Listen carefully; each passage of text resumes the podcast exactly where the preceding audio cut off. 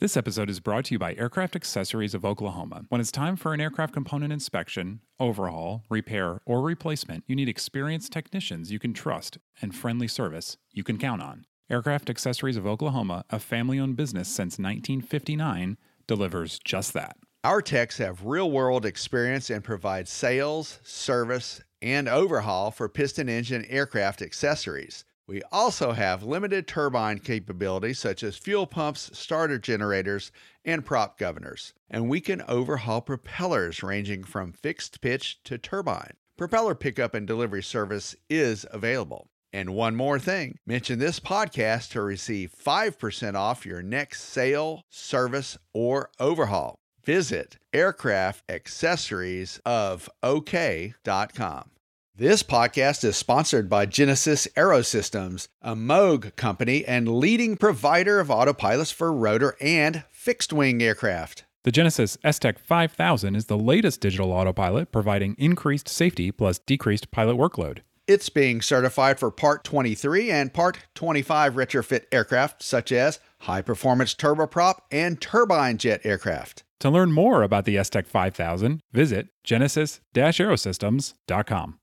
Hello, aviators, and welcome to the Flight Time series by Hangar Talk and Flight Training Magazine, where we bring you the exciting world of aviation. Each show, we will revisit a popular Hangar Talk interview for the flight training audience. I'm Jennifer Nahn, Senior Manager of Media Relations and Public Affairs at A O P A. This week, we're talking careers. Who hasn't dreamed of being a professional pilot? Let's face it, sitting in a chair traveling five hundred miles per hour, six miles above the earth, is a pretty great way to make a living. But with the high cost of training, challenging lifestyle, and sometimes volatile job market, it can be tough to figure out if flying is the right career for you. Today, A O P A Associate Editor and co-host of A O P A's Hangar Talk podcast, David Tullis, caught up with his old friend Jeremy King. King is a pilot at a major airline, but his path there was a winding one. He talks about how his family didn't have the money to help him launch an aviation career, but how he used sweat equity to get there. King became an aviation mechanic first and later used his degree to help promote an airshow routine. He's a great example that everyone's path is unique and there is no right way to do it. If you want to learn more about flying for a living, check out A O P A's resources at A O P A dot org. Click on Training and Safety and Learn to Fly. And if you're not an A O P A member, make sure to push that join button while you're there. If you like the show, subscribe to iTunes, Google Podcasts, or wherever you listen. All right, David, take it away.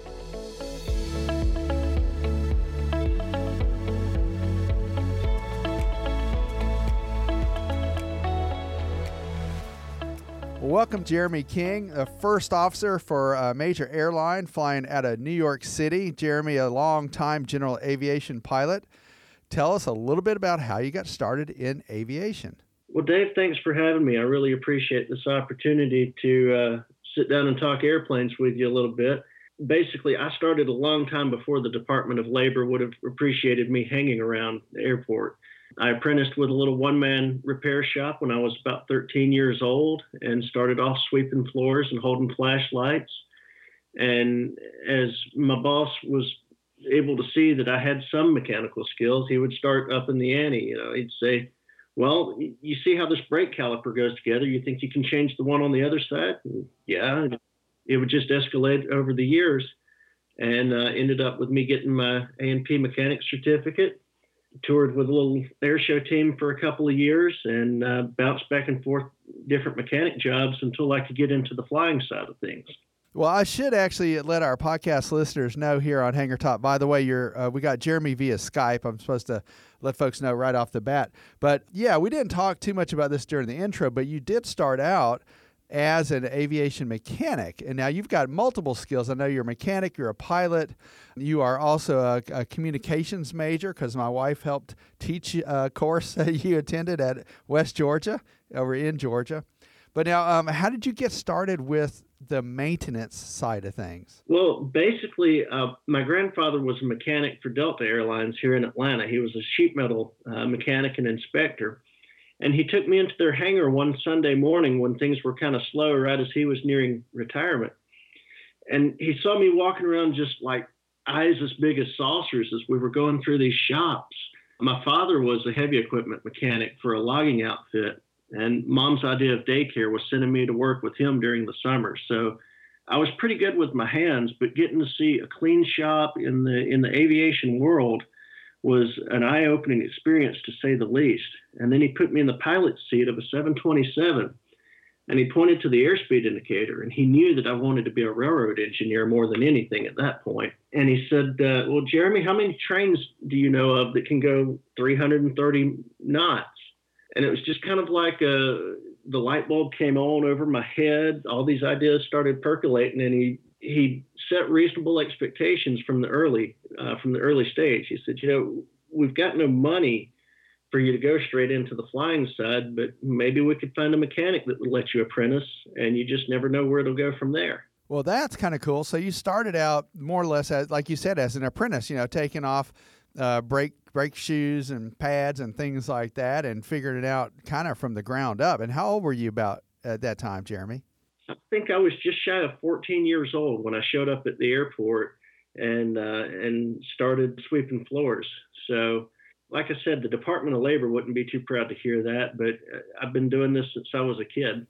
That's right. And now, um, as folks could could listen to us on Skype and on Hangar Talk, they could probably tell a little bit that you and I have the same, more or less the same accent. I'm from Atlanta, and you grew up in uh, West Georgia, near Carrollton, Georgia, which is a great place for aviators, right? Oh man, it was it was a haven. Um, the West Georgia E A A Chapter nine seventy-six used to host a yearly fly-in, and just uh, a few days ahead of the fly-in, some of the performers started trickling into town, and there was this beat-up G M C pickup truck that came around the corner towing a glider trailer.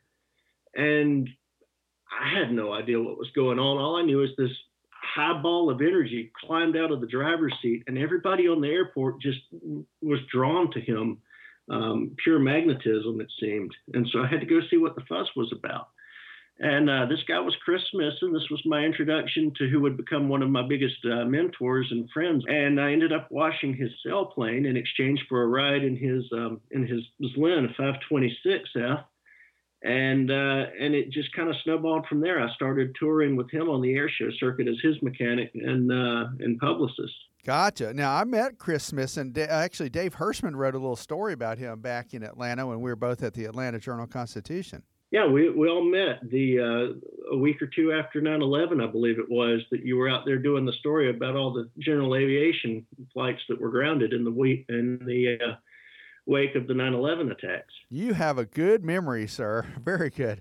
Now, at that time, you were a young whippersnapper, you know, going to college, and you had that aviation bug, and you really you fueled that bug, Jeremy. And and tell me how you got your private pilot's certificate, and, and sort of how you earned that, how you got the money to do that, and the time, and that kind of thing. Well, I never got the money to do it. That was the trick, is if you can do it exchanging sweat equity and elbow grease in exchange for the flying time, it's a lot cheaper. Okay. There were C F Is on my home field that I would wash, wax their airplanes and help at maintenance time in exchange for a few hours of their time. There were flight clubs and uh, flying schools that I helped with their maintenance in exchange for some block time. And I ended up working for a flight school at Peace Treaty Cab Airport.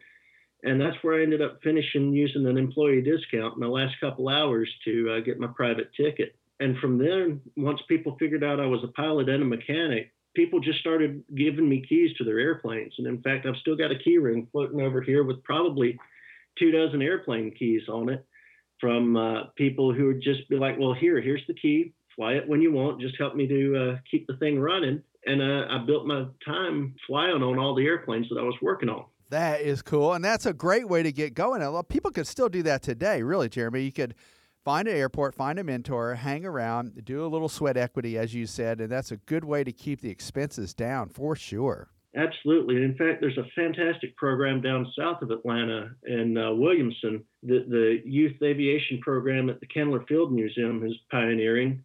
And I, I really encourage people to look into it. And they're happy to open their books and give you copies of everything they're doing, so you can copy and paste and repeat this uh, process at your home field. But they're uh, they're having high school kids come in two days a week and work on airplane restoration projects.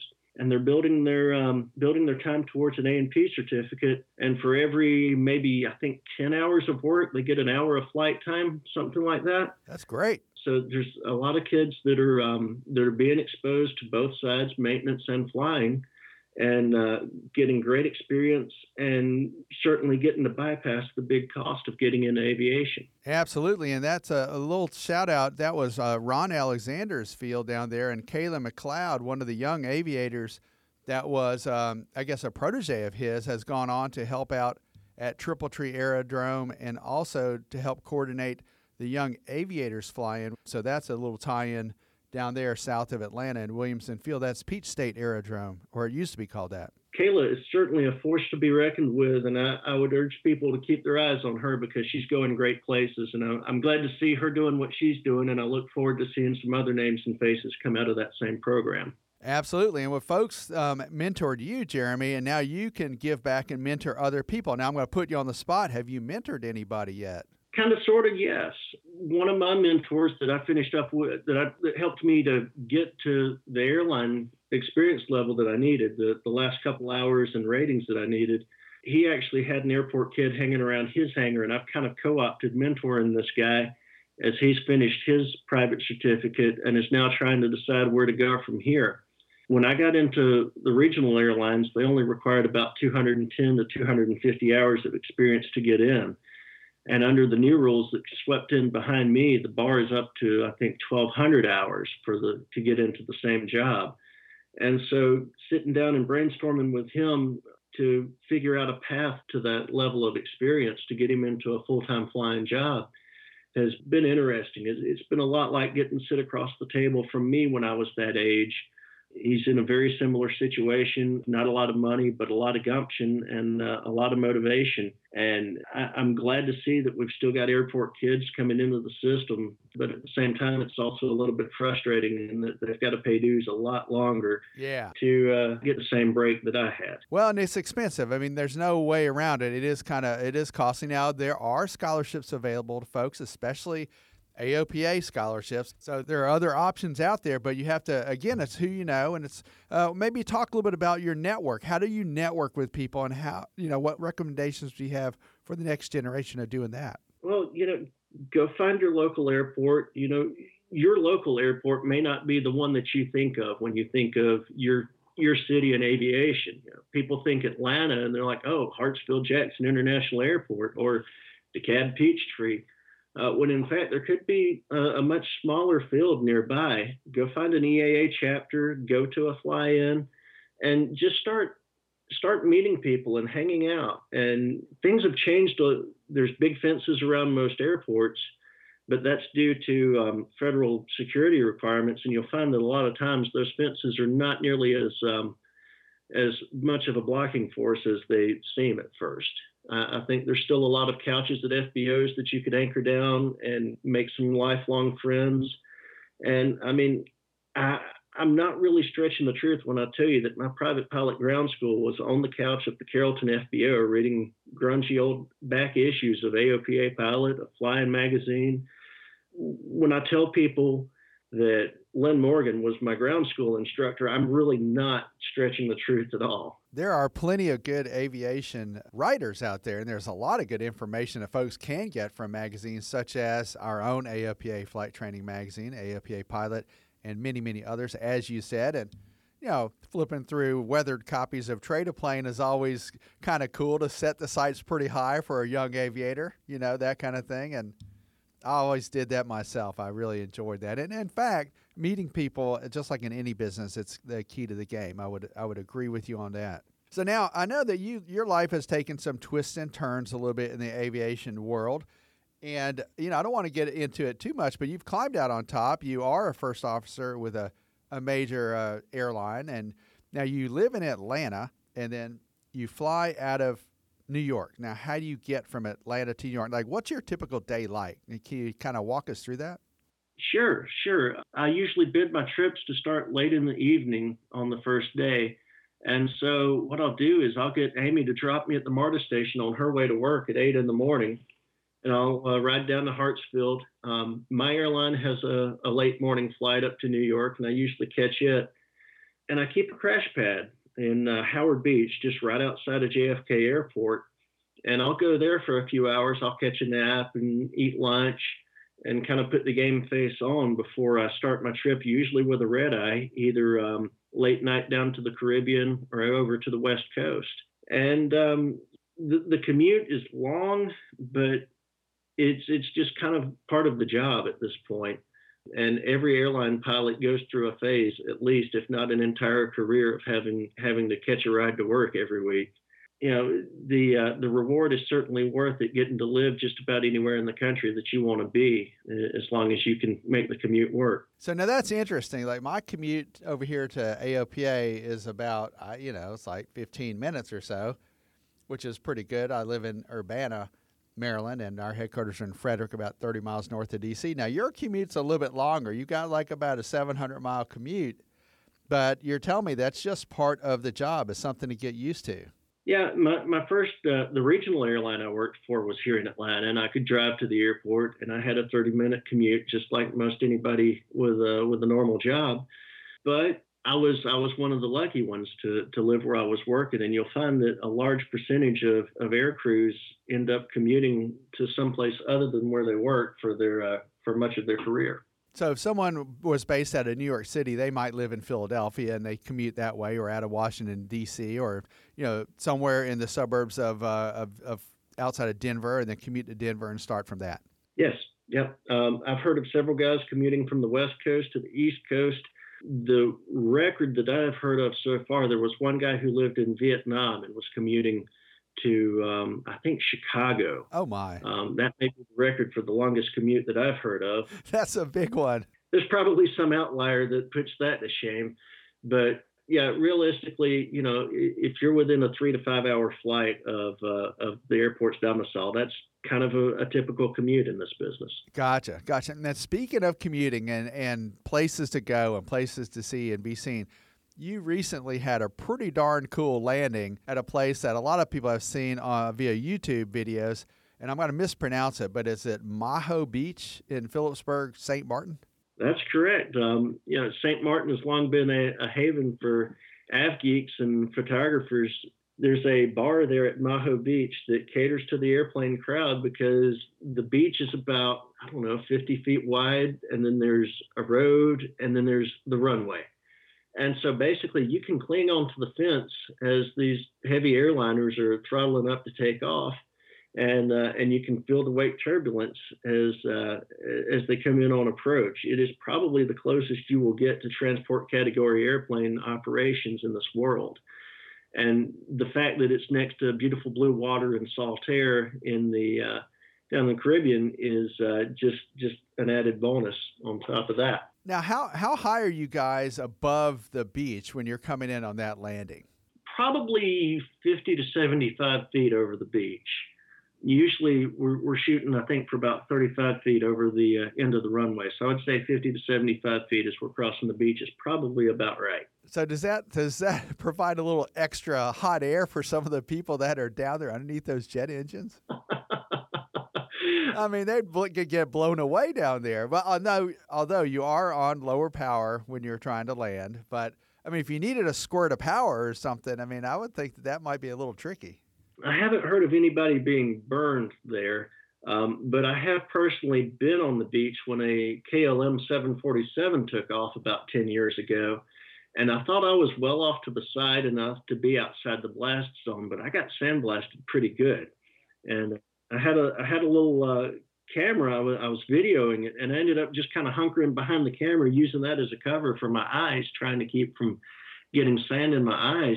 So, yeah, I don't remember the heat, but I certainly remember being sandblasted. Absolutely. Man, now that's got to be a beautiful place to land. It's um, I'm guessing it's one of your top ten so far. Am I wrong on that? You're not wrong. Um, taking off out of there is just as fun because there's a giant mountain right off the end of the runway. And so basically, as soon as you're airborne, you're making a hard right turn and flying visually between two mountain peaks and out over the water. So the departure, I think, is just as much uh, of a challenge as the arrival. Challenging uh, operations there in uh, the Caribbean. That's something a lot of people have faced. In fact, you are, coincidentally, you were down there just a couple of days after uh, there was a Cirrus parachute uh, uh, pool event down there that some folks were rescued by the Regal Princess, basically a cruise ship down there, and you were you were not far from there during that whole episode. Yeah, and it was funny. I was sitting there on the ground in Saint Martin. We had ninety minutes on the ground between uh, arrival and departure, and I was sitting there scrolling through when I first saw the news of that. And uh, yeah, that was uh, that was another great save for Cirrus. What an innovation that they've brought into the industry, and you know what a story that all the uh, all the cruise passengers will have to share about the time they were part of a uh, of a rescue. Absolutely. Well, let's take a quick sidestep. I want to I want to pursue this parachute safety scenario real quick with you. Okay. Now, I'm throwing this out of left field at you, but I know you're an experienced G A pilot, and I know you you know you even though you started in the ranks at sort of in a mentorship process with uh with the maintenance side of things. But what do you think that says to to parents? I mean, if someone is interested in getting into flight training, certainly there are other barriers, financial barriers, uh, access barriers, things like that. But I always, you know, revert back to the family. Now, will the family be, will they be comfortable with their child learning about aviation and taking flight lessons? And I want to think that this serious idea of that whole airplane parachute really has helped a lot of people get started in aviation. Well, maybe it has. The flight school that I finished with had had a few Cirruses on the line, although to be honest, I couldn't afford to rent them at the time. But, you know, if, if you've got the money and they've got the plane, yes, it would be a great combination for a little bit of extra peace of mind from the family back home. But then again, like I said, most of my flight school experiences are at places that a Cirrus is, um, is a mighty expensive acquisition. It, it's a great safety device, and it's done wonders for the industry. But I've just not seen a whole lot of training airplanes that, that had the, the parachute built in like that. Yeah, it's exp- it's expensive. I'll, I'll give you that. And also, I, I learned on a Cessna one seventy-two, it did not have one. But again, you know, you're learning more about safety aspects and what to do if you have an engine out over the, you know, just shortly after takeoff. But beyond that, during flight training, you know, once you get to altitude near the airport, you kind of can glide back to the airport. And then we're always trained to look for an emergency airfield just down the road. So there's two sides of that for sure. Mm-hmm. Now, um, I want to um, take it back into the financials for a minute. Let's talk a little bit about this and talk about, you know, airline work. And, and you know, compare that to, to, say, pursuing medicine or law or, or something like that. Are you noticing an uptick at all of fellow pilots coming into the realm of career aviation? It used to be that a lot of people were leaving aviation and going to, to other careers. I, when I first got into the regionals, my first year was about nineteen thousand dollars pay. And at that point, it kind of stagnated. The retirement age changed from sixty to sixty-five. And so for five years, there was no movement. And a lot of people were getting stuck at the bottom of the list and, and not making much money. And I know several people who took that opportunity to exit aviation altogether. Now, things have turned. The regionals are paying a lot more. I'm seeing a lot of fifty thousand to seventy thousand dollars first year pay scales in, in the regional world, which is unheard of. I did ten years in the business and I never made that much money. And so, yeah, it's drawn a lot of people who have been on the sidelines. You know, they may not be as established as, say, you know, a doctor or a dentist, but certainly with, with what we would consider a professional career, who are taking a look at the dollars and cents of it, and it is starting to look more and more attractive. So we are starting to draw more people in, but at the same time, we've um, we've sawed the bottom rungs off of the ladder of entry, and so by raising the, the total time required to get into an airline job, I, a lot of my a lot of my peers are are happy to to see this. They're seeing, you know, more experienced pilots entering the uh, the career. But the flip side of that coin is that it keeps a lot of people who have great skills and great attitudes from entering. So it's kind of a double-edged sword, really. I'm glad you explained it that way, Jeremy. I was thinking about that as you were talking about that. And, yeah, the the, the entry, a high number of hours that one needs to, you know, basically enter the business will keep a lot of people out. But on the other hand, you mentioned something that I really didn't think too much about, but that was the whole reason to change the number of hours, which is a lot more experience, a lot more under your belt, a lot more of real life experiences that uh, the folks coming to the industry would already have. Yeah. All right, so um, are there are there any um, tips that you would like to throw out at our younger listening audience members or folks who want to make a career change, Jeremy, to pursue aviation as a career pilot? Well, yeah, I would say that keep in mind there's not a one-size-fits-all career solution in this business.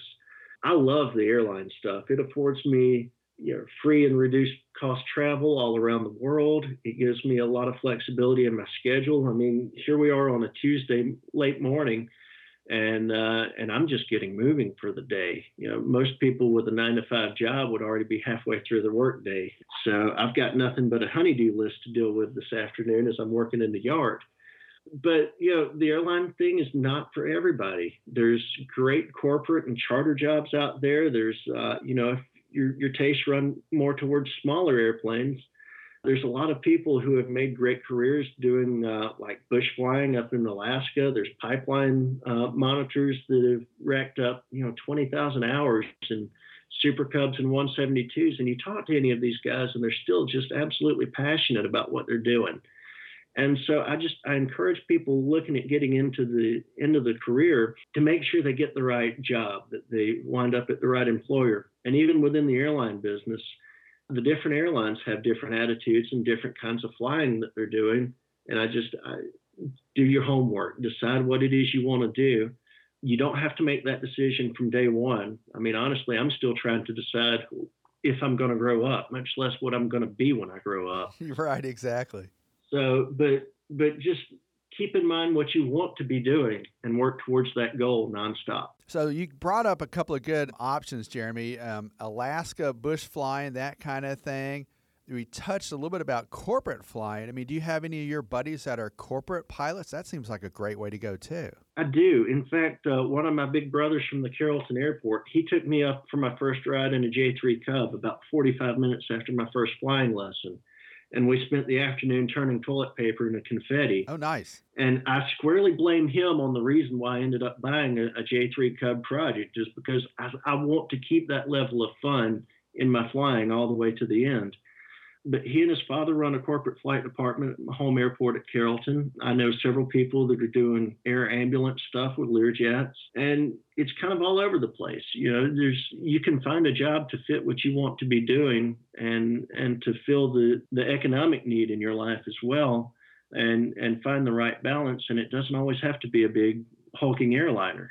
Exactly, exactly. So there are many options for folks, and actually, uh, people could take up flight instructing. People who are very passionate about aviation, they might be good teachers, and that's a another career pilot path, as someone who wants to teach others about aviation, and they don't really have aspirations to become an airline pilot or a private commercial pilot for a business, but they could still teach people, and that's a great way to go too.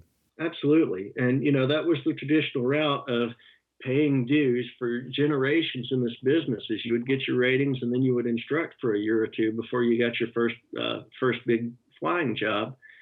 And kind of an interesting twist, I fly with a lot of airline pilots who are nearing the, re- the mandatory retirement age. They're coming up on sixty-five, and a lot of them start bouncing off of me. You know, hey, Jeremy, you're you're knee deep in general aviation. You do some magazine writing. You're you're exposed to everything. What should I be looking at doing for a retirement job? And I try to tell the, these older guys that flight instruction is a viable route for them as well, because they can take their years of experience and and reasonable expectations of, of what to see out in the real world and take that into the classroom and into the cockpits of these trainers and be able to bring a level of instruction to the the young students that they're just not getting from these uh, newer flight instructors. That's right. To bring a level of instruction, experience, and and basically excitement. You know, you know these folks who, who have been in the regional or major air carrier world can bring a lot to the table. And, and you mentioned something that I wanted to also mention, in that folks can find you, Jeremy, via your articles at Plane and Pilot Magazine, plane and pilot mag dot com, right? That's correct. I've been with Plane and Pilot for, I think, three years now. I'm a senior editor. I share a column with a couple other uh, professional pilots, and uh, I sneak in an occasional feature as well. All right. Well, any, any final thoughts, Jeremy? We sure appreciate you being a guest via Skype today. Any final thoughts to the other folks who are listening, or they might have an interest in aviation and they just, just don't know how to get started? Well, you know, it, it's easy enough to find me, and I'm always happy to, to offer, you know, advice. You know, you can find me on Facebook or Instagram or wherever. It's a pretty easy search. But, you know, in the words of uh, of Chris Smith and one of my great mentors, dream loudly. And because if you keep it to yourself, other people might be able to help you, but might not know where you're wanting to go. So dream loudly, stick with it, and these things pay off. Dream loudly and stick with it. I love that, Jeremy. I sure appreciate it. Thank you very much for joining us. We're glad you had time to uh, spend with us this morning, and I'm sorry that you had a couple of days with nothing much to do, but maybe you can go out there and do some G A flying or work on that, that Cub you got there. Oh, I'll have grease under my fingernails before the sun goes down today. Dave, thanks for having me. I really appreciate it. All right. Hope to talk to you soon. Thanks, Jeremy.